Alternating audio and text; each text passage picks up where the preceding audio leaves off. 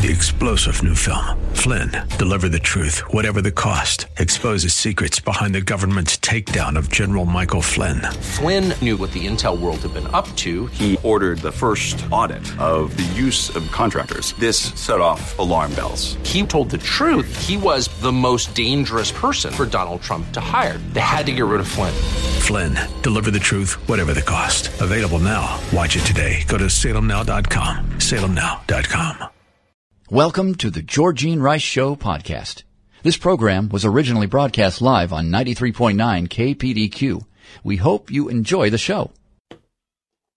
Well, good afternoon and welcome to the Thursday edition of the Georgene Rice Show. Before we begin, I just want to say thank you for your generous response to yesterday's radiothon for Holt International. We were able to not only meet but exceed our established goal, the goal that was presented to us. And so more children than we had hoped for will have the opportunity to attend school and will be moved away from spending their days on the, uh, the garbage heap. Uh, that has given them their livelihood and extended their lives. So, thank you so much for your generosity. Really appreciate it. Today on the program, we're going to talk with Michael Anthony. He's the author of A Call for Courage Living with Power, Truth, and Love in an Age of Intolerance and Fear. And I appreciate that he focuses the believer's attention to things that matter and have eternal value. Uh, and uh, tells us how we can uh, arrive at courage when we need it. I think all of us want to uh, respond with courage in the face of, of the challenges of the day. But how do we uh, how do we get that? So we're going to talk with Michael Anthony. The name may sound familiar to you because he served in this community for about a decade, if I recall was involved in prayer summits and so on. Uh, anyway, he's now a best selling author, and we're going to talk with him about uh, his latest book. I didn't mention it, but James Blend is engineering and producing today's program. Well, some of the developing stories from both yesterday and today. A possible second round of tax cuts was on the table on Tuesday as the president met with House Republicans and fired FBI Director James Comey urged Americans to vote for Democrats in the upcoming midterm elections. Representative uh, Martha Roby, a one time critic of Trump, won Alabama's GOP primary runoff election on Tuesday, holding off the challenge of former Democrat Bobby Bright, who had become a Republican and a Trump supporter. It's sort of convoluted. And Tax Cuts 2.0. President Trump met with Republican members of the House Ways and Means Committee on Tuesday to discuss a possible second phase of tax cuts. The president said late last month during an interview with Fox Business Maria Bartiromo that the administration would be doing the new tax package this fall in October or possibly sooner. We'll find out more about that. And President Trump was uh, briefed before his inauguration about Vladimir Putin's role, his specific personal hand in Russia's meddling in the 2016 elections, according to a report. House Intelligence Committee Chairman Devin Nunes cast doubt on the timing of the Justice Department's indictment of 12 Russian agents, suggesting that the FBI and Department of Justice want Democrats to regain control of the Congress. And Facebook is responding to concerns about the spread of fake news, reportedly uh, beginning to remove posts that it believes could incite violence. They will be the arbiter of what's legitimate and what's uh, not. Well, former FBI Director James Comey on Tuesday said history has its eyes on us and encouraged Americans to vote for Democrats in the upcoming midterm elections. Comey, who was fired by President Trump in May of, uh, of 2017, issued a tweet urging Americans to snub Republicans this November. This Republican Congress has proven incapable of fulfilling the founders' design that ambition must counteract ambition, tweeted the former FBI Director, a longtime supporter of Republicans. All who believe in this country's value must vote for Democrats this fall. His history has its eyes on us. There was a response. Democrats, uh, Democrats rather said, no, thank you. We would rather not have your support. Well, voters in Alabama vo- backed rather four-term Republican incumbent Representative Martha Roby on Tuesday in a closely watched primary runoff less than two years after she alienated some constituents by distancing herself from the president amid the Access Hollywood scandal. And though Trump and Vice President Pence endorsed Roby in the uh, race over the Democrat turned Republican rival Bobby uh, Bright Roby's decision to withdraw her endorsement of Trump just before the 2016 presidential election loomed large on Tuesday with voters in the deep red state. Still, she prevailed rather in the second congressional district over Bright, a former mayor of Montgomery. Owing largely to her support for Trump's agenda and her rival's inconsistent political affiliation. Bright had supported Nancy Pelosi when he served as Democrat uh, representing the district in Congress. And yesterday, in 2013, once the very symbol of American industrial might, Detroit became the biggest U.S. city to file for bankruptcy. And again, yesterday on this day in AD 64, the great fires of Rome began, consuming most of the city for about a week. Some would blame the fire on Emperor Nero, who in turn blamed Christians. And you know what the fallout from that was like. Well, the Trump Putin saga continues. Two weeks before his inauguration, President Trump was shown evidence that Russian President Vladimir Putin had directly ordered cyber attacks to disrupt the 2016 elections, according to the New York Times. The intelligence was backed up by emails and texts from Russian military officers and a top secret uh, source close to Putin who told the CIA how the Kremlin decided to start its hacking and disinformation efforts against U.S. targets, the Time reported.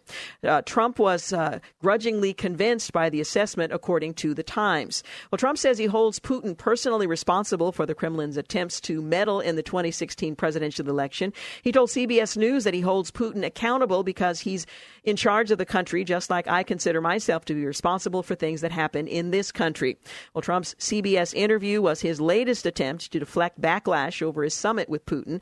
It has uh, been a whirlwind week fueled by the president's contradictory statements about whether he agrees with the conclusion of the U.S. intelligence community that Russia interfered with the election. Well, on Monday, in a joint news conference with Putin following their summit, he appeared to undermine the intel community's findings. Then on Tuesday, said he misspoke and insisted he supported the FBI's conclusions. On Wednesday, the confusion continued when Trump appeared to answer no when asked whether Russia was still targeting the United States. But White House Press Secretary Sarah Sanders said the president actually was saying no to the prospect of answering more questions, not responding to the specific question. The back and forth continues. Well, the timing of the Justice Department's indictment of the 12 Russian intelligence agents last week was very hard to believe, according to House Intelligence Committee Chairman Devin Nunes.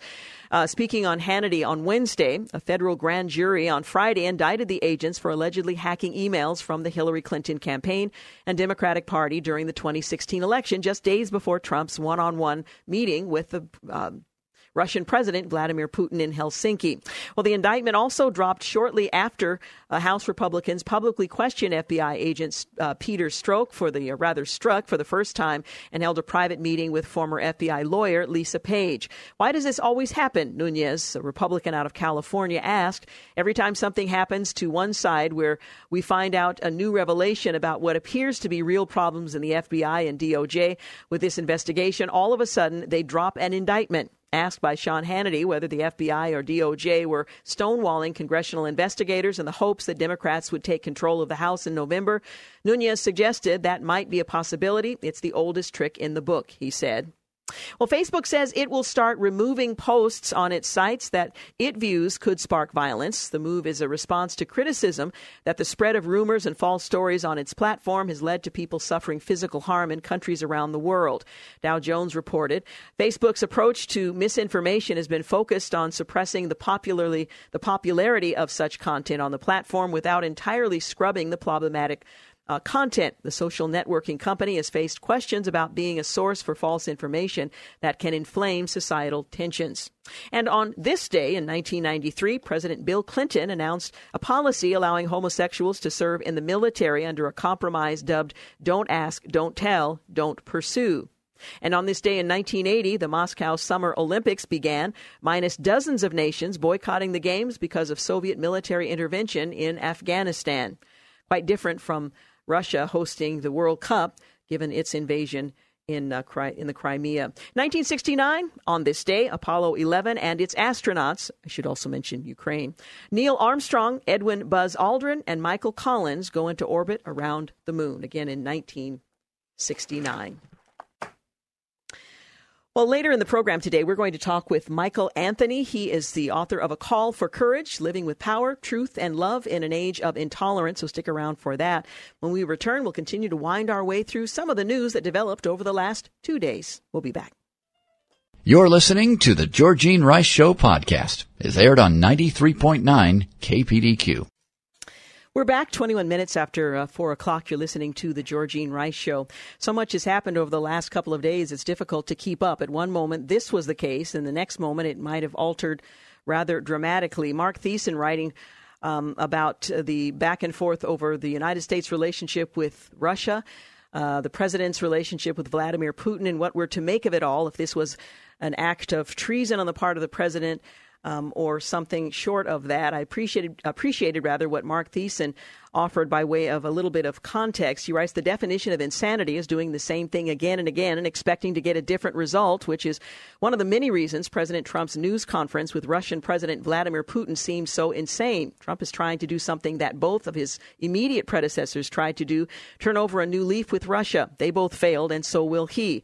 Now, again, context is important. What happened in previous administrations, and it was this a dramatic departure? Recall that George W. Bush entered the White House promising to end the dead uh, ideological rivalry of the Cold War. At a 2001 summit with Putin in Slovenia, Bush declared, I looked the man in the eye. I found him very straightforward and trustworthy. I was able to get a sense of his soul. Well, maybe not so much. And then President Barack Obama tried to appease Putin by giving in to the Russian leader's demands that we cancel our missile defense plan with Poland and the Czech Republic, and did it on the 70th anniversary of the Soviet invasion of Poland. And while serving as Obama's Secretary of State, Hillary Clinton humiliated herself when she gave Russian Foreign Minister Sergei Lavrov a giant red button with the word reset on it, which, adding insult to injury, misspelled the Russian word for reset to read overload. It's now Trump's turn to uh, learned the hard way that Russia is an adversary, not a competitor. His summit with Putin was a moment that called for presidential strength. It came on the heels of an indictment of 12 Russian intelligence agents for intervening in the 2016 ele- election, rather, and of Russia's brazen use of banned chemical weapons on British soil, which resulted last week in the death of a British citizen. But instead of condemning those actions, Trump refused to acknowledge or denounce the fact of Russia's election interference, and he publicly sided with uh, Putin over his own intelligence community community. I'm not sure that's entirely right. He didn't. Um, he didn't rise to the defense of the U.S. intelligence community, but I'm not sure he um, publicly sided with Putin. I think there's a, a, bit of a blur there, but nonetheless fell short. It was a position he wisely retracted on Tuesday, declaring what he should have said standing next to Putin. I accept our intelligence community's conclusions that Russia's meddling in the 2016 election took place. Trump does not seem to fathom that the problem with U.S. Russian relationship is not a lack of effort on the part of U.S. presidents.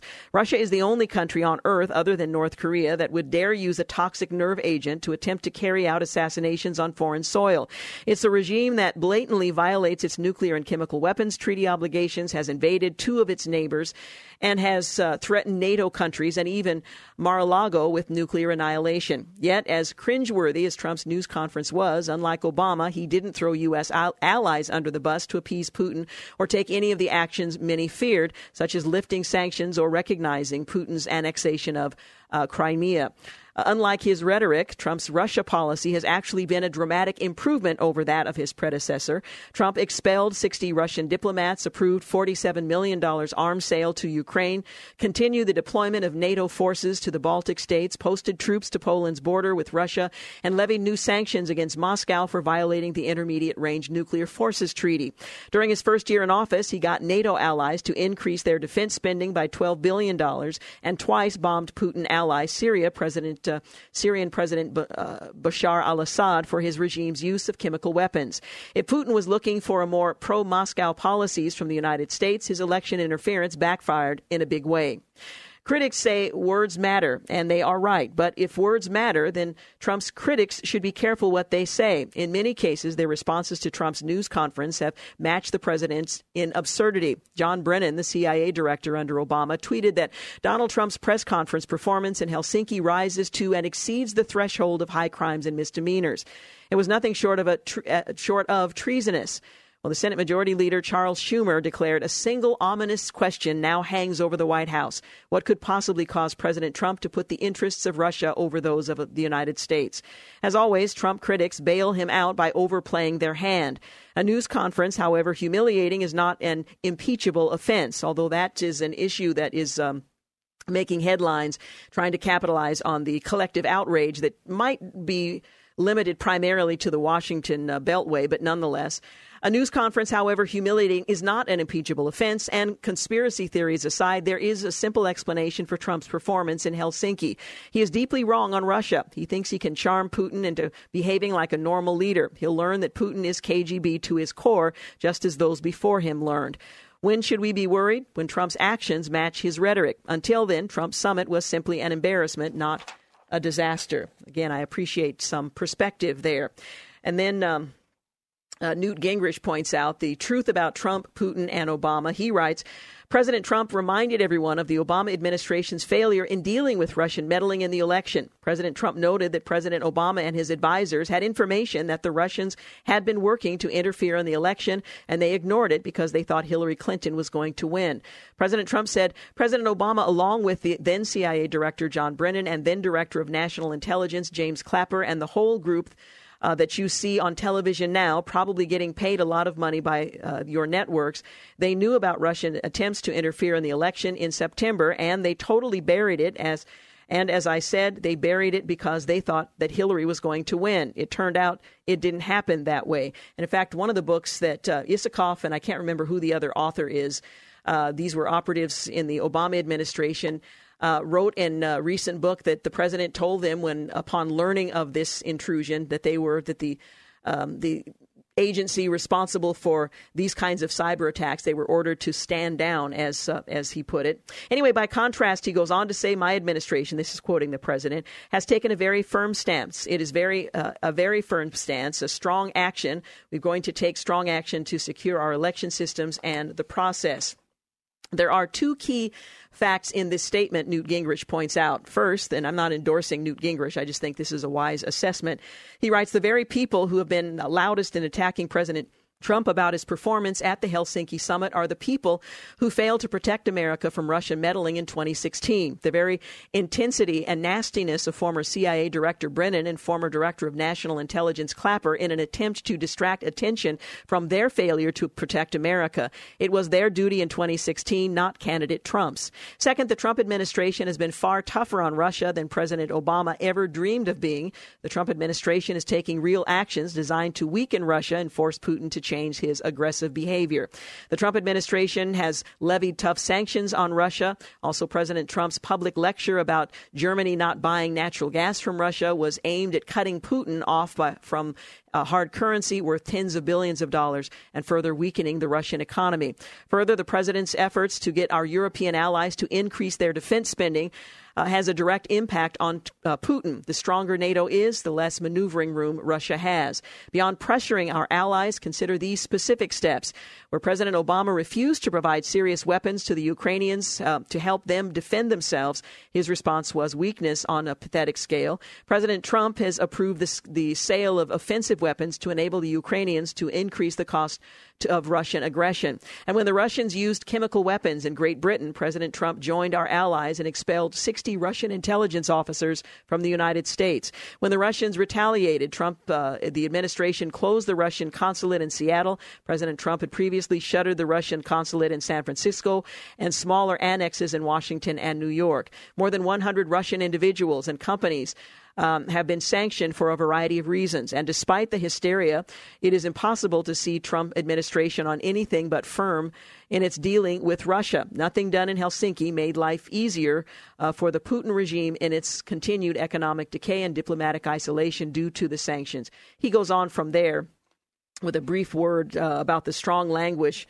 Um, uh, that's being used in response to the whole thing. Anyway, just some some context. That doesn't mean the president was brilliant and articulate and appropriate in some of the things that he said during that press conference, but in the broader context, and if you consider what the previous administrations, both the Bush and Obama administrations, did or failed to do, it perhaps uh, maybe takes a little bit of the steam out of uh, out of uh, some of the more vitriolic voices. 31 minutes after 4 o'clock. When we return, we're going to talk with Michael Anthony. He's the author of A Call for Courage Living with Power, Truth, and Love in an Age of Intolerance and Fear. You're listening to the Georgene Rice Show podcast. It's aired on 93.9 KPDQ. We are back 34 minutes after 4 o'clock. You're listening to The Georgene Rice Show. Well, award winning Bible teacher, pastor, blogger, and radio host Michael Anthony offers Christians a playbook for speaking boldly and confidently in a world that tells them to remain silent and, quite frankly, hidden. So, how do we stand strong? Well, many of us have become fearful, apathetic, and detached, and our great need is for a revolution of courage. Well, in his book, A Call for Courage, uh, it's a handbook on how to live with cor- courageous humility. We're going to talk about what that looks like. No matter who you are or what you're facing, A Call for Courage will help you live with power, truth, and love in an age of intolerance and fear. Well, Michael Anthony is a popular speaker and blogger of uh, CourageMatters.com. He's the founder and president of God Factor, founder of the National Week of Repentance, and lead pastor of Grace Fellowship in York, Pennsylvania. He and his work have been featured in major publications and news outlets such as the New York Times, the Los Angeles Times, CNN, ABC, CBS News, uh, Townhall.com, BeliefNet, and many, many others. He lives with his family in York, Pennsylvania, but he may be familiar to many of you because he uh, spent some time here in the Pacific Northwest. He worked and served alongside Dr. Joe Aldrich and Terry Dirks with International Renewal Ministries and had the privilege of serving alongside them for several years, ministering to pastors in prayer summits and conferences here uh, in our community. Thank you so much for joining us today. Georgene, thank you for having me on the program. It's great to hear your voice again. We don't get to hear you that often here on the East Coast, that's for sure. Well, thank you. It's it's good to have you back as well. Even though you're not physically here, you're back home as far as we're concerned. this right, is right. This is such an important book because uh, this is a season in which courage is called for, but many of us who see it in others cannot imagine that we we are capable of it ourselves and have no idea where to begin to muster up um, what it, mm-hmm. this age calls for. You write about the fact that you spent some time away in, in writing this book. What what in you uh, felt the need to help your brothers and sisters in Christ um, to draw on what God has made available to us in this age? Well, Georgene, I think that American Christianity has been hijacked and it's been undone by an inside job. We unwittingly have divorced courage from humility. And when you think about Jesus, he was the perfect embodiment of both what I refer to in the book, A Call for Courage, as courageous humility mm-hmm. or humble courage. And so I don't know how the religion of love, the religion of humility, has somehow been rebranded as a religion of cowardice, fear, and hatred. And that's that's a very serious, concerning thing. So the book really came out of a lot of soul searching on my own part, and a lot of analysis of what was happening in the nation.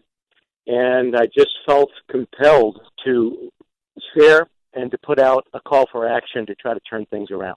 Well, let's talk about what fear is and what it isn't.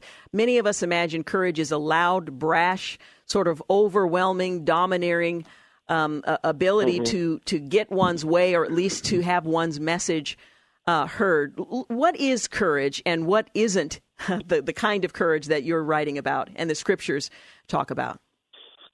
Well, I, I think it's important for people to understand that courage is not something that anybody's born with. No one is born with courage. Courage is something that anybody can develop. So people need people who are listening, Georgie, need to be encouraged by that truth, and that's true in my own life. Anybody, uh, courage is not something that you're born with; it's something you develop. Secondly, courage is not the absence of fear. It's the determination to face your fears and to do what is right in the face of perhaps overwhelming or or uh, intimidating odds. And that's one of the great needs that in our nation we have a crisis of humility and a crisis of courage. And biblically speaking, whenever you see courage that's consistent in the Bible, you also see humility when God is using somebody. Mm-hmm. And whenever you see humility that's consistent in the Bible, you also see courage. Those two might seem to be like a paradox at first, you know, antithetical, opposite, courage versus humility. But biblically, you always see when God is using somebody, you see humility and courage traveling together. So those things can be developed if somebody is is really interested in developing their courage. Well, and I, I, think it's important also to put the notion of courage in the context of one's Christian faith. The goal isn't uh, for me to win and for someone else to lose. It, really has to do with a biblical approach um, to mm-hmm. uh, uh, confronting or approaching a, a, conflict. You write that we need a second Reformation, a new great awakening where the application of biblical truth in light of local, national, and world events transforms every aspect of our lives. To what degree do we yes. owe our absence of courage to our lack of knowledge of God's Word, our unwillingness to spend time uh, studying and applying God's Word? Well, it's a great question, and I want to answer it as a pastor and uh, somebody who's spent a lot of time in ministry overseas, in 20 some countries. I think that we, today in the United States, we confuse Bible knowledge for Bible application. And we confuse church growth with discipleship. Hmm. Unfortunately, much of what we do in ministry is, is done according to speed, size, and numbers. And we even have magazines that publish the fastest growing this the largest that.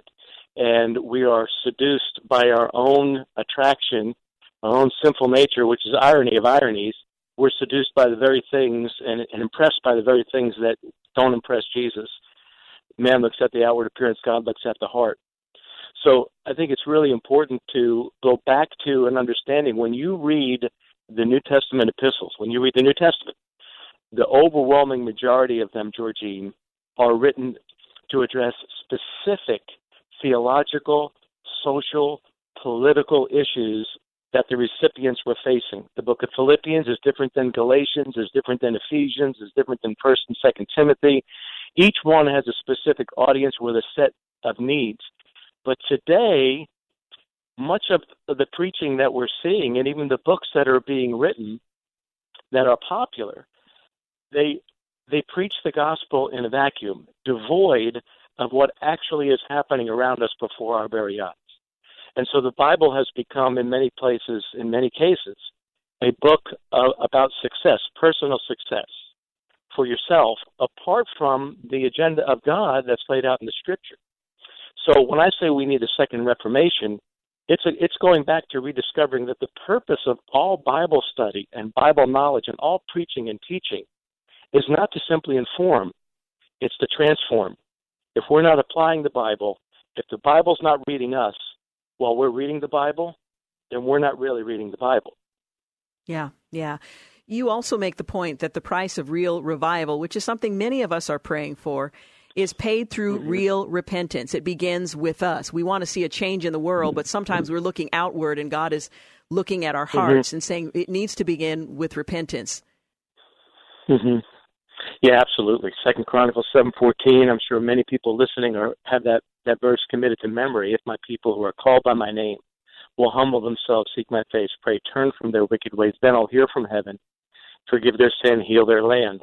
And many times we quote that verse and we launch right into the need for intercession for what's happening in the nation. And intercession is a great thing. There are plenty of Bible passages on intercession. But Second Chronicles seven fourteen is not a call for intercession.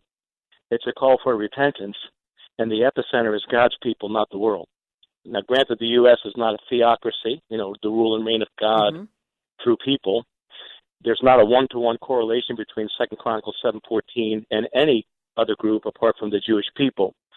But there is a biblical principle there where humility and brokenness and confession of sin and repentance are attractive to God. That's one of the main teachings of the Bible. So if we want repentance, you know, the price of uh, the price of real revival is paid through repentance. It begins with a self-examination, an honest to God look at ourselves, where we say, "God, change me," and then in that overflow, change the world. So it's a fundamental change, Georgene, that needs to happen within the body of Christ. I think too often we we take a step back and we we, we we're looking at the, the national situation as if we're not part of it, but we are part of it.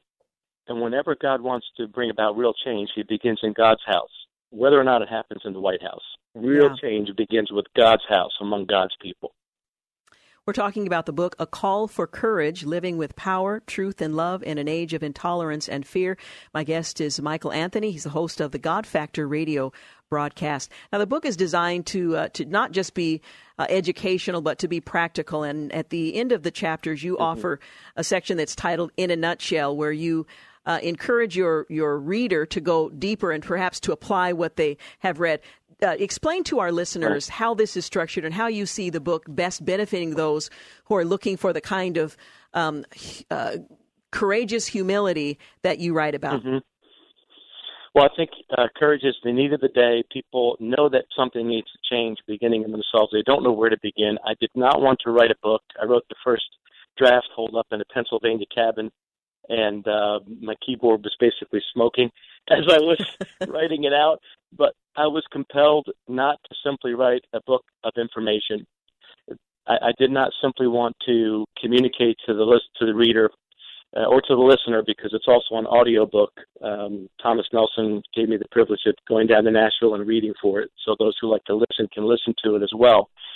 I didn't want to simply provide information in light of our information overdose that we have today. I wanted to write a book that would help a housewife, help a homeschooler, a public schooler, a businessman, a CEO, a young person, an old person, black, yellow, white, red, rich, poor. I wanted to, I approached it as if I was sitting down in a coffee shop. And we've got some great coffee shops in the Northwest. We miss them out here in the Northeast. As if we were sitting down having a, a, a great time together, conversing with the purpose of, I want God to change me. Mm-hmm. I want God to use me.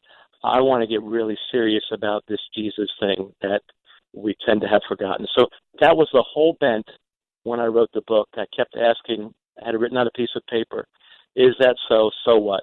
What's this going to mean for the average person? How can I breathe hope and encouragement to them so that they walk away and they say, I know, I now know what to do not just how to think. Yeah, yeah. Well, you certainly succeeded at that goal. We're going to take a quick break, but we'll continue our conversation again. That we're talking about the book "A Call for Courage: Living with Power, Truth, and Love in an Age of Intolerance and Fear." Michael Anthony is my guest, and we'll both be back in just a moment. You're listening to the Georgene Rice Show podcast. It's aired on 93.9 KPDQ. Hey, we are back. You're listening to the Georgene Rice Show. We're continuing our conversation with Michael Anthony, host of the God Factor radio broadcast. He's also a popular speaker and blogger at CourageMatters.com, founder and president of God Factor, founder of the National Week of Repentance, and lead pastor of Grace Fellowship in York, Pennsylvania. His latest book is simply titled A Call for Courage Living with Power, Truth, and Love in an Age of Intolerance and Fear. It's been interesting to watch the shifts in our culture just in recent uh, months. Uh, and I think a lot of uh, believers are concerned about where do I fit into this and where do I, uh, how do I find the courage to uh, confront the culture in a way that's honoring to Christ. One of the things that you write about is the secret weapon that God has given each of us uh, for courage. We imagine that some people have it, others of us don't, and yet there is something, some resource available to us that's God given that we can uh, call upon when the need arises. Mm-hmm. Tell us about that. Courage is not, yeah, it's not something that we're born with. Nobody knows how to walk when they're first born or even when they're when they're young. You need somebody who comes alongside of you and believes in you and coaches you and, and walks you along the path that you need to go on. Most of the lessons I've learned in life, I've learned from failure. And so a call for courage is also, you know, if people like stories, if if they like brutal honesty, I'm very honest with some of the struggles that I've gone through in life to try to breathe hope into other people, Georgene. So that's what I wanted the book to be. I wanted to be I wanted it to be a journey where the reader comes along with me or the listener comes along with me. We travel together and we encourage each other take my hand, I'll take your hand, let's walk together and come out better for it as at, at the end of the tunnel. So that's that's the, the, the purity of how I approach the book, and I hope that it achieved that end so that people are encouraged to cultivate their courage. That's the purpose of it. One of the things that began many, many years ago, it was uh, deliberate, it was designed, and that was to label uh, those who are motivated by love, who have experienced the love of Christ, and that uh, is at least supposed to be the defining. Um, a central theme of their life to be labeled uh, haters or racist or bigoted mm-hmm. for disagreement.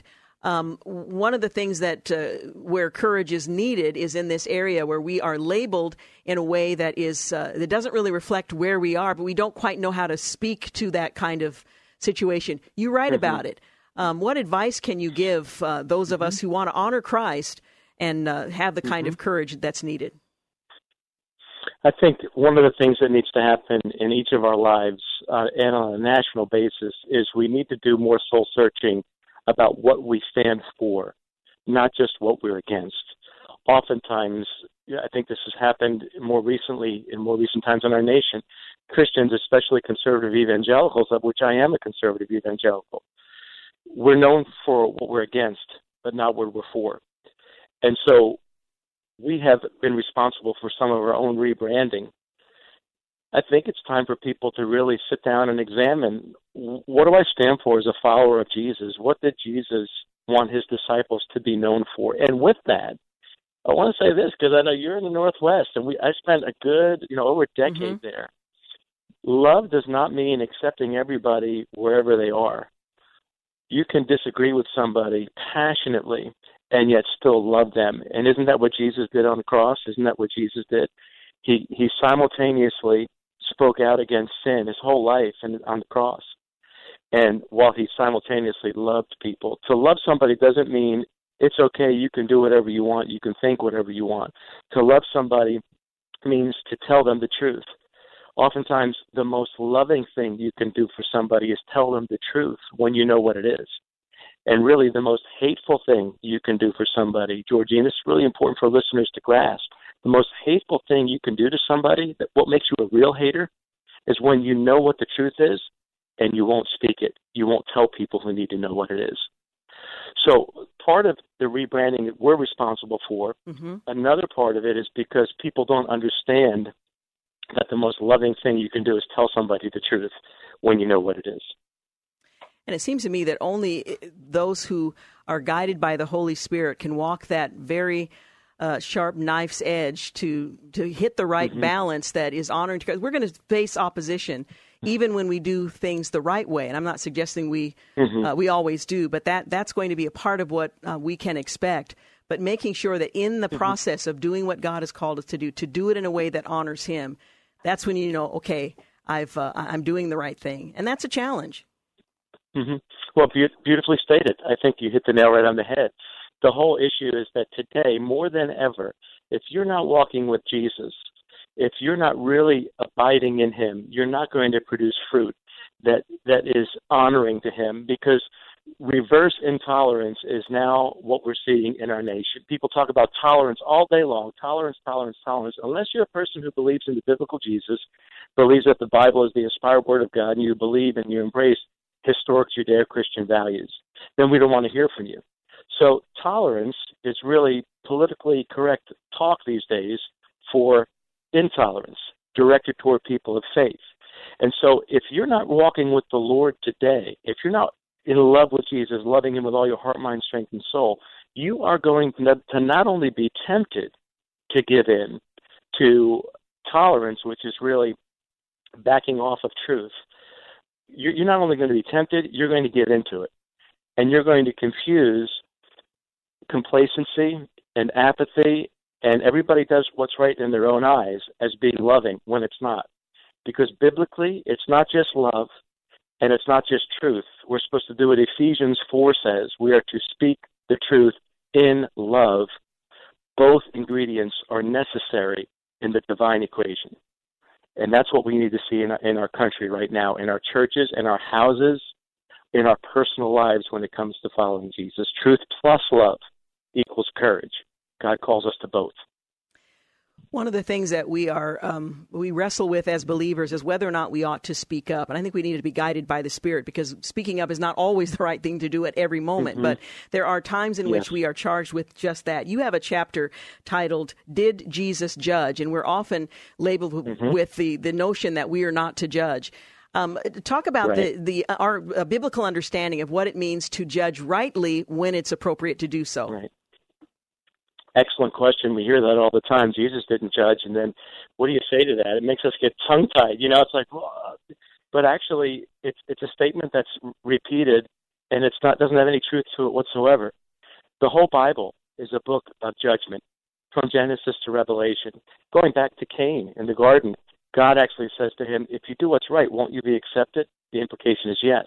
The whole Great Commission, going to all the world, preach the gospel in the name of the Father, Son, Holy Spirit, baptizing people in the name of the Father, Son, Holy Spirit, teaching them to obey everything I commanded you.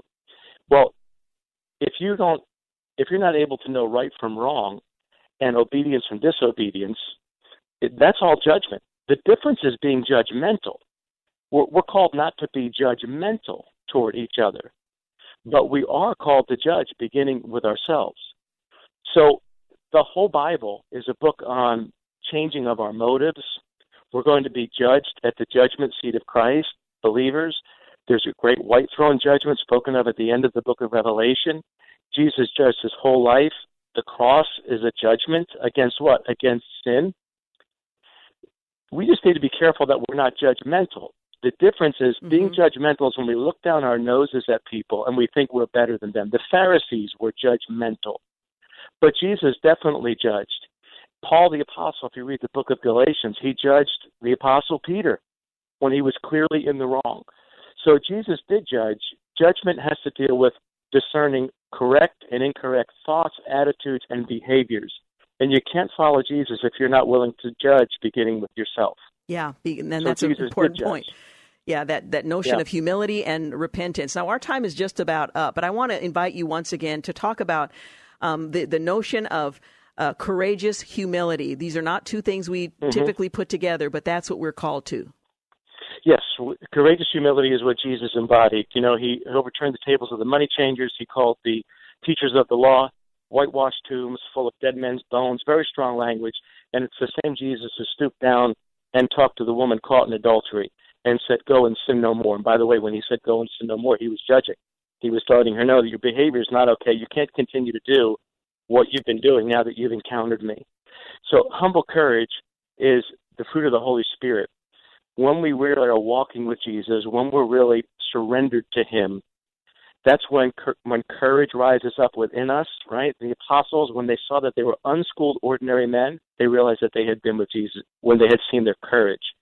We always become like who we spend time with when we when we spend time with Jesus by being in His Word with a bent toward putting the Bible into action. There's the key. We we cannot but become more humble and more courageous. They always travel together for the person who's really walking with God. We always become like Jesus when we really walk with Him. And Jesus was and is the most humble, courageous being, being God Himself, that the world has ever seen and will ever see. Well, the book, once again, is called A Call for Courage Living with Power, Truth, and Love in an Age of Intolerance and Fear. Uh, it's uh, published by Nelson Books, which is an imprint of. Uh, uh, Thomas Nelson. And I would encourage anyone um, who is interested in reflecting the, the character of Christ in a very challenging time to walk that fine line of courageous humility. This is a great book to, to help us do that uh, to the glory of God. Thank you so much for talking with us today. It's it's nice to have you back, even if it's only by, by phone. well, Georgene, thanks for the privilege. It's really wonderful. You're doing a great work, and uh, miss your program being out here in the Northeast. Hey, thank you so much. God bless. Bye bye. Yes. Again, uh, Michael Anthony, A Call for Courage. And you can find his uh, blog, which is couragematters.org, if you're interested in more information. We've got news and traffic coming at the top of the hour. When we return, we'll wind our way through many of the stories that accumulated over the last couple days. So we'll be back. You're listening to the Georgene Rice Show podcast. It's aired on 93.9 KPDQ. Welcome back. You're listening to the second hour of the Georgene Rice Show. James Blend is engineering and producing today's program. Well, the deadly wildfire southeast of the Dalles is being investigated as a suspected arson, according to state fire officials. One person, a 64 year old, has died as a result of that fire. It's called the substation fire at this point. It's uh, burned more than 50,000 acres. It's forced several communities to evacuate. The Wasco County Sheriff's Office said that Ruby's body was found uh, yesterday afternoon near a burned tractor. It appeared that he was trying to create a fire line. Uh, he died from exposure uh, to the fire itself. He was protecting a neighbor's property. Well, during a press conference today, uh, this morning, when asked about the cause of the substation fire, Oregon Governor Kate Brown, she told a reporter, clearly, um, you're hearing there is a likelihood of arson, and our agencies are going to help in that investigation. Now, this is so puzzling to me. How do you tell with a 50,000 acre fire what the cause, the initial cause was. And obviously, they have ways of doing that, but that's just a fascinating uh, prospect to me. Uh, one reporter spoke uh, to the Oregon Assistant State Fire Marshal Mariana Ruiz-Temple and Doug Grafe, who's the Fire Protection Division Chief with the Oregon Department of Forestry. Both confirmed that local law enforcement agencies are investigating the fire as suspected arson.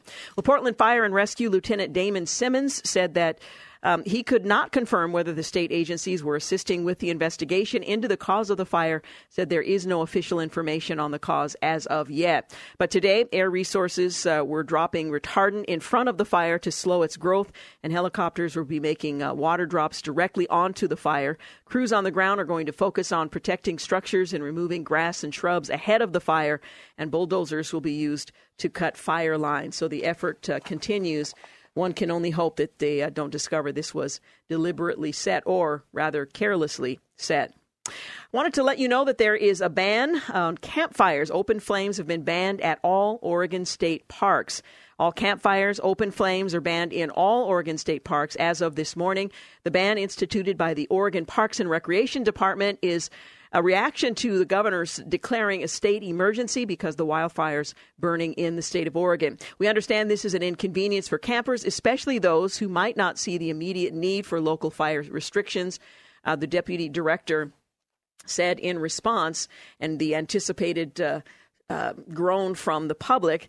Uh, he went on to say, explain rather, that the ban is to help assure firefighter resources remain focused on fighting the fires burning across the state. There are currently 21 wildfires in Oregon. We appreciate the public's patience and their willingness to help protect our natural resources. Well, the ban, which is expected to last one week, applies to all campgrounds, day use areas, and all ocean and beach areas managed by um, this agency. The ban applies to wood, charcoal, and other flame sources. Uh, that can uh, be that can't rather be turned off with a valve. Liquid fuel stoves, uh, cooking devices that can be turned off with a valve can still be used but can't be left unattended. So that is at least one of the consequences of the many fires that are currently burning across the state of Oregon. Well, the controversy surrounding the president's border policy has Americans split down the middle over the U.S. Immigration and Customs Enforcement Agency, also known as ICE. Well, the latest Fox News poll found that 41% of registered voters approve of how ICE is handling its job, while an identical 41% disapprove. That said, uh, by a more than two to one margin, voters are against disbanding the agency. 42% oppose, 18% uh, are in favor. A large 39% minority said it doesn't know enough about ICE, and that's probably true of more than 39%, to have an opinion on shuttering the, uh, the agency's doors. Voters familiar with the agency are more likely to both approve of the job ICE is doing, 59%, and oppose its elimination at 57%. About 4 in 10 voters are extremely or very familiar uh, with the agency. Well, it was um, headline news for a few days, uh, just a few days ago, but Brett Kavanaugh is polling uh, like Robert Bork and Harriet Miers did, but it's uh, probably not his fault. Well, Brett Kavanaugh, President Donald Trump's new nominee to the Supreme Court, has been on the national stage for all of nine days. Uh, and the early reviews, well, they're not that great. Polls show that Kavanaugh is one of the most unpopular Supreme Court nominees in recent history. Now, it used to be a name is mentioned and it's the uh, the responsibility and the job of the U.S. Senate to determine whether or not they are qualified. They have sufficient uh, background and experience to uh, carry out the job. Now it has more to do with the ideology, and it becomes a political event. So much of what's being heard about Brett Kavanaugh, Kavanaugh rather, is not very flattering. The traditional way pollsters test support for a Supreme Court nominee is this Do you think the Senate should vote to confirm, name the name, to the Supreme Court? In this case, Brett Kavanaugh. At least three high qualified um, pollsters have asked a version of this question for Kavanaugh already, enough to start talking, or rather taking the data seriously. And of course, this is before you've had uh, the opportunity to hear from him, other than the speech, the brief comments made after his announcement. Well, according to the, the uh, latest Fox News poll conducted the 9th through the 11th, 38% of registered voters said that they would vote f- to confirm Kavanaugh. Of course, they don't have the um, opportunity to vote. That's the Senate's uh, job as uh, the constitutional role of advice and consent. 32% say they would vote against him. That's uh, plus six net confirmation rating. It's the second worst initial score compared to uh, the first poll taken also by Fox of each past nominee out of the seven Supreme Court nominees. Uh, they have polled everyone from John Roberts through Kavanaugh except Merrick Garland. Only Harriet Miers, whose appointment to the court by George W. Bush was withdrawn, fared worse uh, with a plus five score. Well, according to a Gallup poll taken the uh, 10th through the 15th of this month, 41% of U.S. adults want to see the Senate vote in favor of Kavanaugh, while 37% want him voted down on Gallup's initial read of 10 Supreme Court candidates since Robert Bork. All of them, except Stephen Breyer, Anthony Kennedy, and David Souter. Only two came close to having such a low score Bork, who was the rare nominee to lose a confirmation vote outright, and Miers, uh, Miers had a plus six net confirmation rating. Bork had plus six. Kavanaugh sits at plus four. And according to a Pew Research Center poll conducted the 11th through the 15th of this month, 41% of adults said Kavanaugh should be confirmed, compared with 36% who said he should not be. His uh, plus five net confirmation rating in this lowest of the past eight nominees, beginning with John Roberts, including Miers. Now, you may be sensing a pattern. It's not a huge sample size, but in the last few decades, at least, Supreme Court nominees as unpopular as Kavanaugh have never been successfully confirmed. Um, and we'll have to just wait and see what actually happens in the Senate. But as you know, the enemies have been arrayed against him, and it's going to be an uphill uh, uphill battle to confirm uh, him in the U.S. Senate at this time. All right, you're listening to the Georgene Rice Show. We're winding our way through some of the news stories we weren't able to cover yesterday, and we'll try to catch up. Uh, we're going to take a quick break, um, and we'll be back in just a few moments. You're listening to the Georgene Rice Show podcast. It's aired on 93.9 KPDQ. Hey, we are back. You're listening to the Georgene Rice Show, brought to you in part today by Zerorez. Well, watchdog group Citizens Against Government Waste released its annual congressional pig book sometimes referred to as the pork book to, on Wednesday, shedding light on the federal government's pork barrel spending. Well, every year, Citizens Against Government Waste, or CAGW, releases a pig book it lists federal government pork projects. The group defines a pork project as a line item in an appropriations bill that designates tax dollars for a specific purpose in circumvention of established budgetary procedures. In order to meet the criteria to qualify as pork, a project has to meet seven criterion. Well, in uh, 2018, in that pig book, uh, they cited 232 earmarks, uh, marking a 42.3% increase from fiscal year 2017. The earmarks in question come to a total of $14.7 billion for fiscal year 2018, over double the 6.8 billion from the year prior.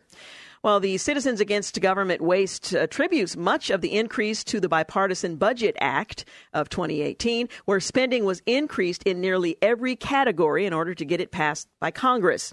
This is uh, with the majority in, of Republicans in both the House and the Senate. And while they name the sponsor of different spending measures when it can, it notes that the uh, Bipartisan Budget Act made it difficult to identify who was behind many items in the 2018 list. The fiscal year 2018 earmarks were again contained in a consolidated appropriations package, which presents its own challenge regarding how the taxpayers' money is being spent, the Pig Book states. Throwing all the earmarks into one large bill makes it more difficult to identify and eliminate the projects that, if Congress adhered to regular order, and consider the spending bills individually would not have been able to succeed. The report also voices concern with the inadequacy of an earmarked moratorium, which was uh, first applied in 2012. A moratorium. While members of Congress may have uh, thought that earmarks would be on the back burner during an election year, the release of the Congressional Pig Book should bring the issue to the forefront once again. It will be much harder, even hypocritical, to argue that spending will be restrained in the next Congress following a 13.4% increase in discretionary spending and a 116.2% increase in the cost of earmarks. Unfortunately, the earmark moratorium has not only failed to eliminate earmarks, but also has rendered the process patently less transparent. There are no names, no lists or charts of earmarks, and limited information on where and how the money will be spent. Members of Congress will argue that their standards differ from the earmark criteria used in the pig book and that the appropriations bills are earmark free according to their definition. However, the difference in the definition of earmarks between the organization that uh, created the pig book and Congress has existed since the first pig book way back in 1991. MGM Resorts International has filed federal lawsuits against more than a thousand Las Vegas mass shooting victims in an effort to avoid liability. Apparently, they are not concerned about the PR cost of it all. The company, which owns Mandalay Bay and the Route 91 Harvest Festival venue, argues that it cannot be held liable for October 1st deaths, injuries, and other damages. Adding to the uh, that any claims against MGM uh, parties must be dismissed, according to complaints filed Friday in Nevada and in California. Plaintiffs have no liability to of any kind to defendants, the complainants uh, argue. Well, the company cites a 2002 federal act that extends liability protection to any company that uses anti terrorism technology or services that can help prevent and respond to mass violence. Well, they may have had the technology, but obviously it did not help. In this case, the company argues the security vendor, MGM, hired and uh, were um, wrote, uh, Route 91 Contemporary Services Corp was protected uh, from liability because its services had been certified by the Department of Homeland Security for protecting against and responding to acts of mass injury and destruction. Well, the lawsuits argue that this protection also extends to MGM since MGM hired the security company. They do not seek money from the victims, but they do ask that a judge decide if the 2002 Act is applicable, and if so, determine that future civil lawsuits against the company are not viable. Debbie DeShong, a spokeswoman for MGM Resorts, released a statement about the litigation on Monday. According to the statement, the federal court is an appropriate venue for these cases and provides those affected with the opportunity for a timely resolution. Years of drawn out litigation and hearings are not the best interest of victims, the community, and those still healing. Well, Las Vegas attorney Robert Eglet, uh, who has represented several October 1st victims, said the grounds of the litigation is obscure. MGM is a Nevada company, so any lawsuit belonging uh, in state court, he says, he viewed the decision to file the complaints in federal court as a blatant dis- display of um, judge shopping that, quite frankly, verges on unethical. He went on to say, I've never seen a more outrageous thing where they sue the victims in an effort to find a judge they like it's just uh, really sad that they would stoop to this level. Now, whether or not that is in fact the motivation, it's not altogether clear to most of us, but this is the perspective uh, from one of the attorneys representing some of the victims. Well, the act cited in the new lawsuit was passed just more than a year after the 9 11 2001 attacks and intentionally included broad protections. For instance, the act defines terrorism as any unlawful act inside the United States that causes mass destruction, injury, or other loss. Well, the FBI has not called the Las Vegas mass shooting an act of terrorism because the gunman had no clear motive, and the FBI defines terrorism as an act of terror associated with extremist ideologies of a political, religious, social, racial, or environmental nature. The gunman opened fire from his Mandalay Bay suite, killing 58 concert goers and injuring hundreds of others. It's not clear what his motivation might have been. If you uh, are a subscriber to the Oregonian, you may have noted just a few days back uh, a piece from the executive director of Oregon Right to Life, Lois Anderson. The Oregonian printed two abortion guest opinions, one from Governor Brown and one from Emily McLain, uh, the new executive director of Planned Parenthood Advocates of Oregon. So um, Lois Anderson contacted the editorial page editor and asked for some equal time. They printed her guest opinion and uh, um, she sent out an email uh, to those who follow the work of Oregon Right to Life or pro life issues in general. And I wanted to share with you, if uh, for those of you who did not have the opportunity to read this opinion piece, primarily because so few subscribe to the newspaper anymore, uh, what she um, posted in that opinion piece. Again, this is Lois Anderson, Executive Director of Oregon Right to Life. Operation Rescue. Oh, this is the picture. Let me move forward. Politicians and their allies learned long ago that fear is a great way to manipulate people. In recent commentaries by abortion proponents, the specter of women losing rights and health care has been thrown around as if women are in imminent danger of being turned away for a flu shot. This is simply not the case. I believe in a greater power than fear truth. She goes on. As we spend the summer debating the confirmation of a new justice to the Supreme Court, there are some basic truths that should inform our dialogue. In 1973, the Supreme Court of the United States handed down Roe v. Wade and Doe v. Bolton. The combined effect of the two decisions legalized abortion for any reason throughout America until the point of birth. As Oregon, as Oregon has never passed any law restricting abortion, it remains legal to obtain an abortion throughout all nine months of abortion in this state, even though 70% of Oregonians oppose third trimester abortions, according to an Oregon Right to Life poll. Abortion rights supporters have made it clear that they will accept no limits on abortion. In 1983, Senate Bill 397 was passed, overturning our original abortion law, Senate Bill 193 in 1969. That placed restrictions on abortion. Senate Bill 397 also made abortion a state constitutional right in case Roe v. Doe were overturned or significantly altered.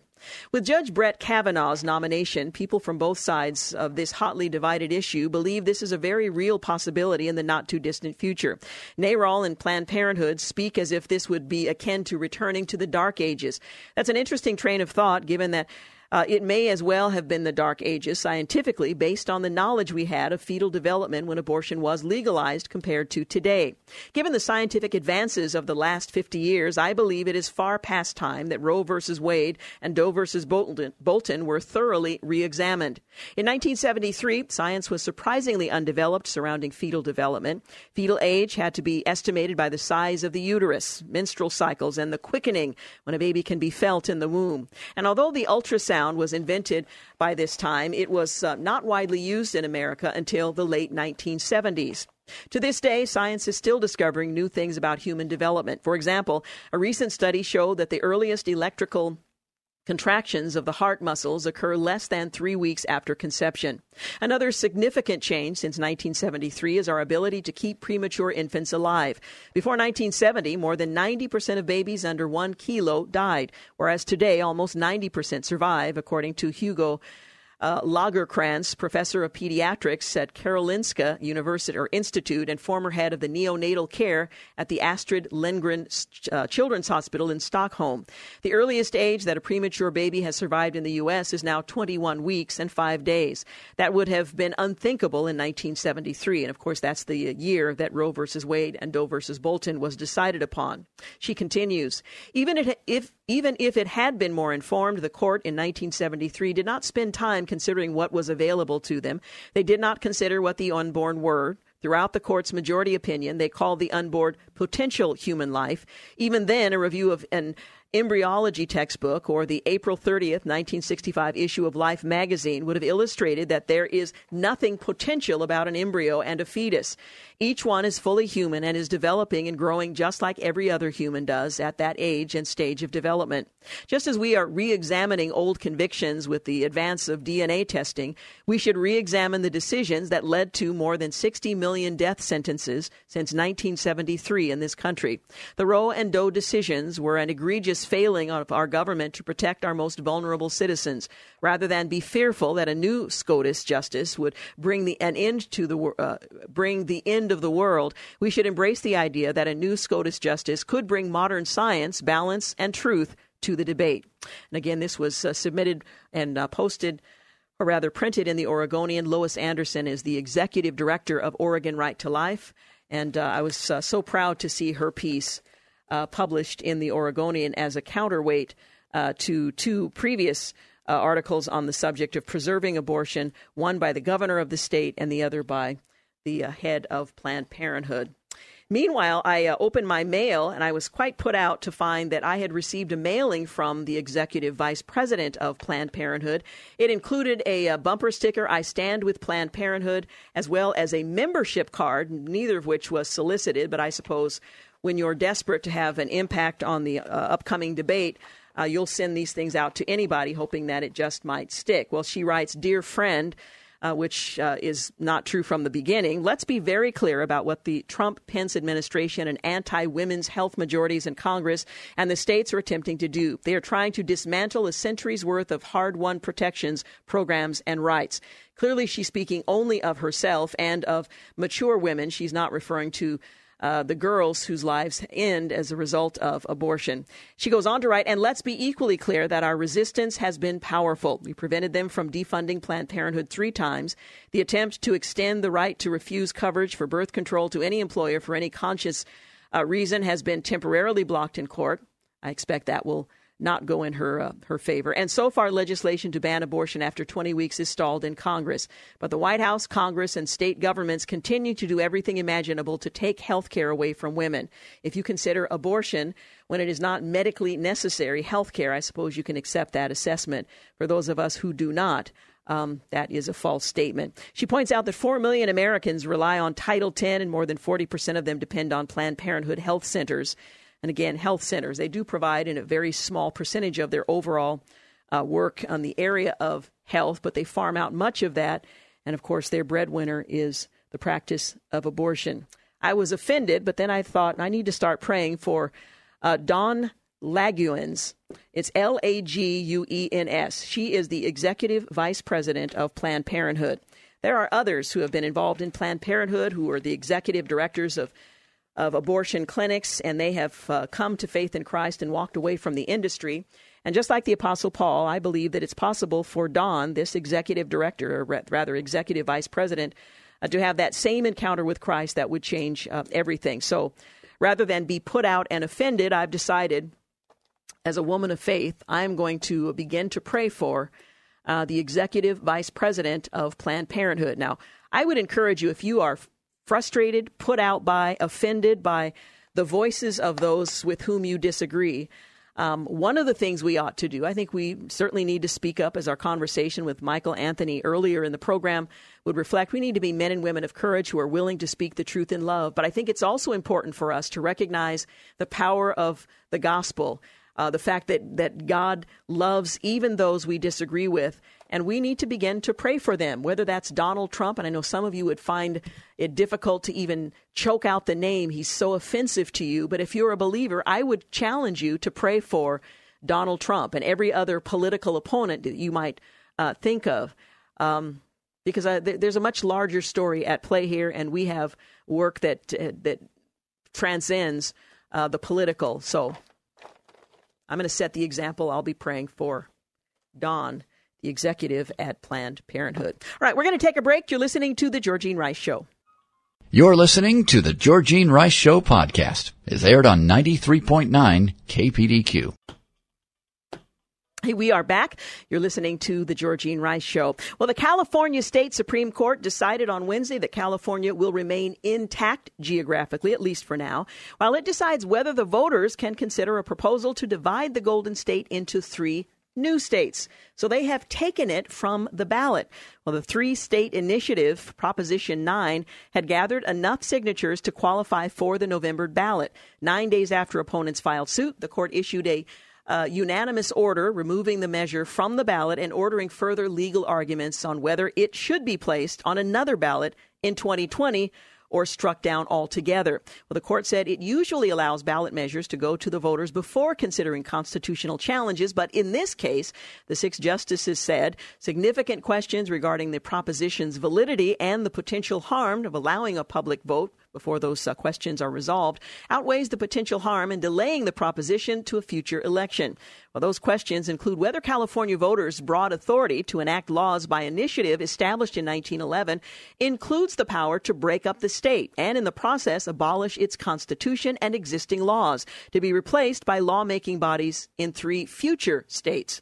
Well, the narrower legal issue is whether Prop 9, uh, drafted as a change in the laws that define California's boundaries, would actually amount to a revision of the state constitution that cannot be done by initiative, but instead requires approval by two thirds of both houses of the legislature to be placed on the ballot. Well, uh, uh, Carlyle Hall, a lawyer for opponents who sued to take Prop 9 off the ballot, said, "We believe it's a clear, it is clear rather that a ballot initiative may not revise the Constitution by making change in the changes rather in the basic framework of the government." He went on to say, and there can be no greater change in our framework of government than the total abolition of our existing Constitution. Howard Penn, who's the executive director of the Planning and Conservation League, led. Uh, uh, led plaintiff in the in the lawsuit said Prop 9 would have caused chaos in our public services, um, uh, including safeguarding our environment, all to satisfy the whims of one billionaire. Well, one billionaire's signature doesn't put the question on the ballot, so that might be something of an understatement. The billionaire is Bay Area venture capitalist Tim Draper. He drafted Prop 9, qualified it for the ballot, and has represented himself without a lawyer in the court proceedings. He argued that California has become ungovernable. Its taxes are too high, its schools and public services are in disrepair. Its 39 million plus residents, far too numerous to be uh, represented democratically by 120 elected legislators. He reacted indignantly to the court's order, saying apparently the insiders are in cahoots and the establishment doesn't want to find out how many people don't like the way California is being governed.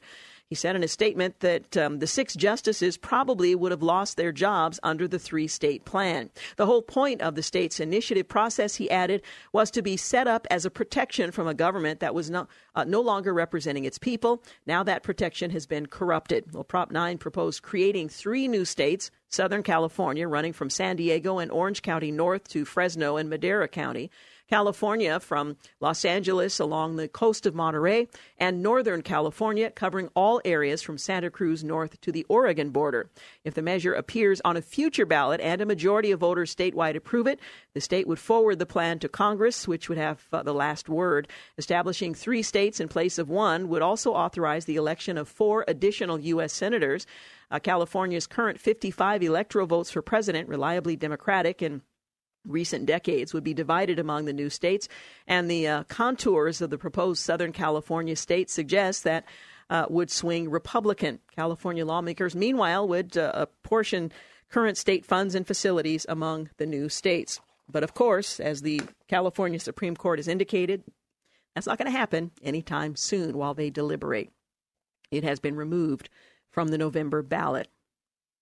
Most of us watched with great interest uh, efforts to extract 12 boys uh, and their coach from a cave in which they had wandered during safer times that was later flooded, making it impossible for them to exit. Um, divers involved in that rescue of the 12 boys and their soccer coach from that flooded cave have revealed extraordinary details of the dangerous operation they were a part of. A team of more than 150 worked together to free the group from um, the cave, a six mile limestone cave system, in an operation that. Um, essentially scared even the most seasoned professionals. New details of that rescue were revealed earlier this week, right on. Um, Four Corners, which is an Australian television series, including how it was decided which of the 12 boys would be rescued first. Says one of the divers, it's one of the uh, most difficult and dangerous and risky things I've ever done, not in terms of my own personal safety, but in terms of the people I am responsible for. This was a British cave driver, Jason Mallinson, speaking to reporters. I've never done anything as risky uh, as that, and I don't think I ever will again. But it was the only option we had, and we took it. He said uh, a recover uh, diver tasked with uh, getting the children through some of the most di- uh, dangerous flooded passageways in water that was so murky there was sometimes no visibility at all was very difficult. The probability of success was about as low as you can get. One U.S. mission commander, Major Charles Hodges, said, I was fully expecting that we would accept casualties, maybe three, four, possibly five would die, he added. For the dangerous three hour long journey, each of the children was sedated to stop them from panicking. The rescue was so dangerous, the Australian government negotiated immunity from Thai authorities for any Australians involved in that sedation of the children in case anything went wrong. One expert diver um, uh, divers, actually, two of them have been. Um, hailed as Australian heroes for their pivotal roles in rescuing the Thai football team. They were involved in much of the leadership. One in particular was described as the linchpin in the operation, helping to assess the children at different stages of the journey. Well, the uh, journey was broken up into nine sections, and uh, expert British drive, uh, divers rather were responsible for bringing them through the most complicated spots using guidelines to help them navigate the passageways that were. Uh, where there was no in, uh, visibility, said one of them, we submerged with the kids, and depending on how uh, the line laid, we'd either have them on the right hand or on the left hand side, either holding um, uh, their back holding their chest, but very close. He described the process as mentally exhausting, especially on the last day when there was no visibility at all. He says, I have had uh, the lad really close to me because Uh, if you didn't, you were bashing his head against the rocks. And apparently, because you couldn't see them, you would only know where they were once you bashed your head against them. He said, if we bashed him against the rock too hard and it dislodged the mask and flooded his uh, mask, this is where he was getting his air, he was a goner. So that's why we had to be very slow and careful about not banging them against the rocks, which were not visible. Instead, he said he extended his head above the boys so that the head, uh, his head hit the rocks instead. The visibility was that bad, you couldn't see the rock until you actually hit it. And even then, you didn't see it, you just knew it was there. Earlier, divers had uh, rehearsed the rescue in a local pool, practicing the maneuvers with volunteer children and assessing whether the risky operation was feasible. Said one of the uh, uh, rescue divers, I was confident of getting myself out. I was confident of not losing control of the line. I was confident of getting the kid out, but I wasn't a, uh, uh, I wasn't 100% confident of getting him out alive. At some points, the children had their scuba gear taken off and were uh, taken in stretchers across some areas of the cave. In other areas, they were carried in harnesses across very steep caverns, as walking across these muddy areas would have been dangerous. So, uh, just a, a lot more to this effort to extract them from this cave than was ever imagined, but they were able to do so successfully, and that is a real blessing. Well, parents, physicians, and school officials are growing concerned as more teenagers potentially damage their health by juuling. It's inhaling puffs of nicotine from discrete electronic cartridges resembling flash drives. Well, each Juul pod, and it's spelled J U U L or cartridge, contains the same amount of nicotine as found in a pack of cigarettes, about 200 puffs, according to a recent Today article. Students can blow smoke rings with the nicotine laced vapor. A Pennsylvania school district last month banned flash drives because they look just like Juul e cigarettes, which students could puff with a teacher not realizing it. Well, teens consider it safer than smoking, but at least one parent, a physician in Allentown, Pennsylvania, worried about lung damage and addiction after discovering her daughter was juuling. We think this is a bad idea, Dr. Jenny Levy said. Uh, my biggest concern is she's sucking in vapor, and we don't know what that does. Well, doctors believe e cigarettes deliver cancer causing chemicals into the body disguised by fruit flavors. Uh, Dr. Wendy Sue Swanson, a Seattle pediatrician who writes the Seattle Mama Doc blog, told today she's concerned. I, I do think this is one of the big threats to teen health right now. Uh, these are a delivery vehicle for nicotine, and we know that nicotine is addictive. The website for Juul Lab, J U U L Lab, notes that the product is intended for customers 21 and older. They're encouraging parents to discuss juuling and its potential health hazards with their teens. You can add that to the list of things to be concerned about. You're listening to The Georgene Rice Show. We'll be back to wrap things up. You're listening to The Georgene Rice Show podcast. It's aired on 93.9 KPDQ. Hey, we are back. You're listening to the final segment of the Georgene Rice Show. Well, on July 18th, that was yesterday, people around the world prayed for the release of a Christian girl who's been held by Boko Haram. Leah uh, Sharibu. She's been held in captivity for 150 days. Today, that's 151 days, but is not just Leah who needs prayers. Her family needs them too. Well, the International Christian Concern is in contact with Leah's family and providing uh, support for them as they uh, pray for and grieve the, the loss of their daughter with no indication of how she is or where she is. Well, people around the world committed to pray for Leah Sharibu on the 18th, that was Wednesday, and that marked the 150th day into her captivity. Her family uh, is in need, rather, of prayer as well. In February, the 15 year old was kidnapped along with 109 other girls from their school in Nigeria. Five girls died in captivity, and in March, Boko Haram released the remaining girls to their families, except for Leah. The terrorist group refused to release her because she is a Christian and would not convert to Islam, according to her classmates.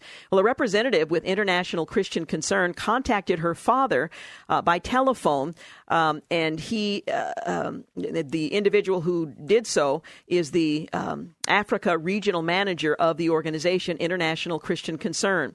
Well, since the, it's Nathan Johnson, I should mention, since the kidnapping, no government official has contacted Leah's family, not one. Mr. Sharibu said uh, Johnson, the, the uh, director of the International Christian Concern, called that surprising considering promises from the Nigerian government officials to work for her release. Well, he previously uh, said that uh, Leah is likely undergoing heavy conversion attempts, if not torture. Her family has received no word of her condition, Mr. Sharibu said. He also asked for prayers for Leah and the rest of his family, including his, uh, uh, her mother and brother. Leah's mother, depressed over her daughter's captivity, is especially in need of prayer, he said. Leah's brother has been transferred to a different school for safety reasons. The ordeal has been really hard on all of them. Well, Boko Haram is still active in that area, he continued, it's dangerous for the Sharibus because it's no secret that they are a Christian family in a Sharia law state. It puts a target on their back. Well, news reports have mentioned Leah's family, but there hasn't really been too much uh, help yet, Mr. Johnson says. Now the ICC is in contact with the family. The organization is going to work to give them aid. In addition to prayer, Johnson says uh, raising awareness about Leah's captivity and pressuring the Nigerian government is crucial. And please uh, continue to pray for Leah. And in another story of a Christian who is being held because of his faith after nearly two years in a Turkish prison, um, hopes for release of the American pastor Andrew Brunson have been deferred. A Turkish court ordered 50 year old pastor to remain behind bars until at least his next hearing October 12th. On Wednesday, the court heard testimony from members of Brunson's church uh, who made vague, unsubstantiated accusations against Brunson, court, uh, according to the World Watch Monitor.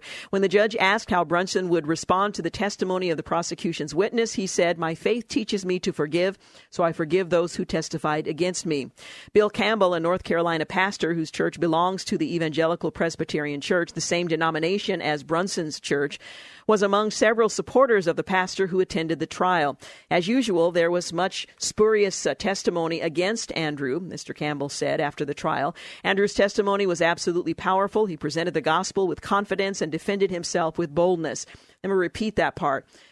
After two years of captivity, we have heard that he is really struggling the physical, mental, and emotional challenges of being in prison when given an opportunity, and I believe this is his first, to testify, he presented the gospel with confidence and defended himself with boldness. Notably, the court heard a defense witness for the first time, although the witness Brunson initially requested to testify was not permitted to do so. Many of Brunson's supporters had been um, uh, cautiously optimistic about his release. The Turkish president and the U.S. president have been uh, photographed smiling and uh, fist bumping each other at last week's NATO summit. The president has spoken to uh, Erdogan about uh, the pastor and uh, spoke again after this hearing directly to him about the pastor. Senators uh, uh, Shaheen and Lindsey Graham have also met with Erdogan and Ankara, and last week in June, uh, or rather the last week in June, though the focus of the meeting was to discuss U.S. sanctions. On Twitter, Freedom House uh, Nate Schenkkan uh, called the Turkish court's decision a cruel political decision, just like his imprisonment, referring to the pastor. Case study in the absurdity of the uh, present Turkish justice system, tweeted the author of several books about freedom in Turkey. Brunson is charged with being part of a conspiracy of evangelicals, Mormons, and Jehovah's Witnesses embedded among American service personnel in Turkey who conspired to divide the Turkish state on behalf of the PKK and Gulen movement. It would be a farce if it weren't so serious. Keeping him in prison is a political decision, he continued. Letting him out would have been a simple, cost free way for the Turkish government to show it was concerned about the relationship with the United States. Holding him for at at least three more months is a new low. Well, Brunson's imprisonment has attracted worldwide attention and prompted a massive advocacy campaign, state visits, and hundreds of thousands of petition signatures.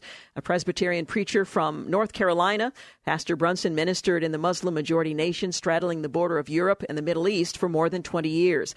Then in October of 2016, shortly after a failed coup in Istanbul and Ankara, Turkey's capital, he was detained during a wave of imprisonments and purging approximately 150,000 officials, judges, teachers, and military personnel. Held without charges and without bail for months, he was eventually accused of abetting the Gulen movement under the leadership of a Turkish Islamic scholar and cleric in exile in the United States. Er- Erdogan has long opposed Gulen and blamed his uh, followers for the overthrow attempt and has uh, attempted to use the U.S. pastor to try to gain access to this um, uh, Islamic cleric.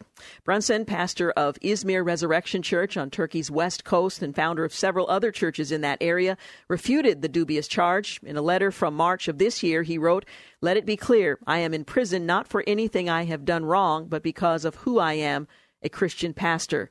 I desperately miss my wife and children, he continued, yet I believe this to be true. It is an honor to suffer for Jesus Christ, as many have before me. My deepest thanks for all those around the world who are standing with and praying for me. His wife, uh, Norine, who was initially detained with her husband but quickly released, has remained in Turkey to support him, but the circumstances of the case and the tight hold of Erdogan uh, have uh, made visits and outside contact very difficult for all but a few chosen family members, the U.S. consular staff, and Brunson's lawyers. So continue to pray for this uh, this situation and Pastor Andrew as he uh, is into his second year, um, or, or, approaching the end of his second year in a Turkish prison, which is uh, no small feat. As I mentioned, the uh, president has called the incarcerated American pastor a hostage and has urged the Turkey's Erdogan to act, and he did so again following yesterday's hearing. Well, taking a look at uh, tomorrow's program, it is Friday, and we're looking forward to stepping away from the more serious side of the news, and we will lighten up. And I hope you'll plan to join us. Uh, before we sign off, I did want to just say thank you for your generous um, efforts in our our a plight to try to provide opportunities for education for children in Mongolia. We not only met the goal that we had uh, been given, but exceeded that goal, which means more children than they had hoped for will have an opportunity to be pulled away from the uh, enormous garbage dump where so many of them live or at least spend their days. Um, into a school that will provide their needs, and it's uh, it's quite amazing. Um, and to consider that this listening audience will have a role in their liberation just wanted to say thank you. I also want to say thank you to James Blend for engineering today's program and producing, and thank you for making the Georgene Rice Show part of your day. I hope you'll join us tomorrow when we lighten up. Have a great night. Thanks for listening to the Georgene Rice Show podcast. If you'd like to download a podcast of the show or would like more information on today's guests, please visit the show at kpdq.com or on Facebook. Follow the show on Twitter at grice show and like us on Facebook. And join us live every weekday at 4 for more critical thinking for critical times on 93.9 KPDQ. Three star general Michael J. Flynn, head of the Pentagon Intelligence Agency, knew all the government's dirty secrets. He was one of the most respected generals in the military. Flynn knew what the intel world had been up to, he understood its funding. He ordered the first audit of the use of contractors. This set off alarm bells. The explosive new documentary, Flynn, Deliver the Truth, Whatever the Cost, uncovers the facts behind this scandal. Flynn told the truth. He was the most dangerous person for Donald Trump to hire. I find out the worst enemy that I'm going to face in my life is right here in America. They took my assessment and they wanted me to change it. And I was like, I'm not changing it. They had to get rid of Flynn with in depth interviews, archival footage, and never before seen personal records of the man behind the headlines. I just felt like I was drowning. Flynn, deliver the truth, whatever the cost. Available now. Watch it today. Go to salemnow.com. Salemnow.com.